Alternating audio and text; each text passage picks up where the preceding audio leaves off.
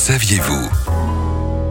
Nous avons ici sur cette antenne deux minutes, pas plus, pour vous donner une information trafic, une rapidité essentielle, rappelle Arnaud Ducoudray, le directeur de l'antenne. Deux minutes, c'est tout à fait normal pour donner une information et nous essayons bien évidemment de donner l'information en moins de deux minutes. On va dire que sur l'année 2021, en moyenne, l'information était diffusée entre 30 et 40 secondes. Nous avons deux minutes, il y a des paramètres humains, c'est tout à fait normal.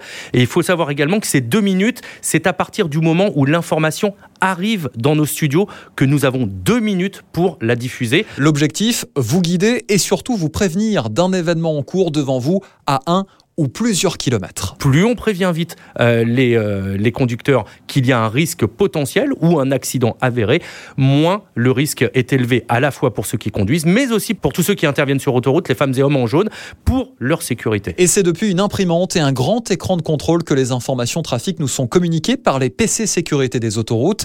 C'est alors que nous allons effectuer ce que l'on appelle un décrochage. Morgane Viatre, responsable des programmes de SANEF 177. Dès que la feuille arrive en studio, nous avons donc deux minutes pour effectuer ce qu'on appelle un décrochage. C'est le moment où le TA, le Traffic Announcement, va se déclencher dans votre autoradio. Par exemple, ça veut dire que si Jean-Paul est tombé en panne du côté de Strasbourg, eh bien toutes les personnes qui se trouvent du côté de Strasbourg auront l'information que Jean-Paul est en panne. Sinon, partout ailleurs, eh bien vous n'aurez pas cette information. Cela permet de cibler cette information et d'être le plus simple et le plus efficient possible. Chaque année, sur notre antenne, ce sont des milliers d'informations qui vous sont communiquées avec un seul et même objectif, votre sécurité.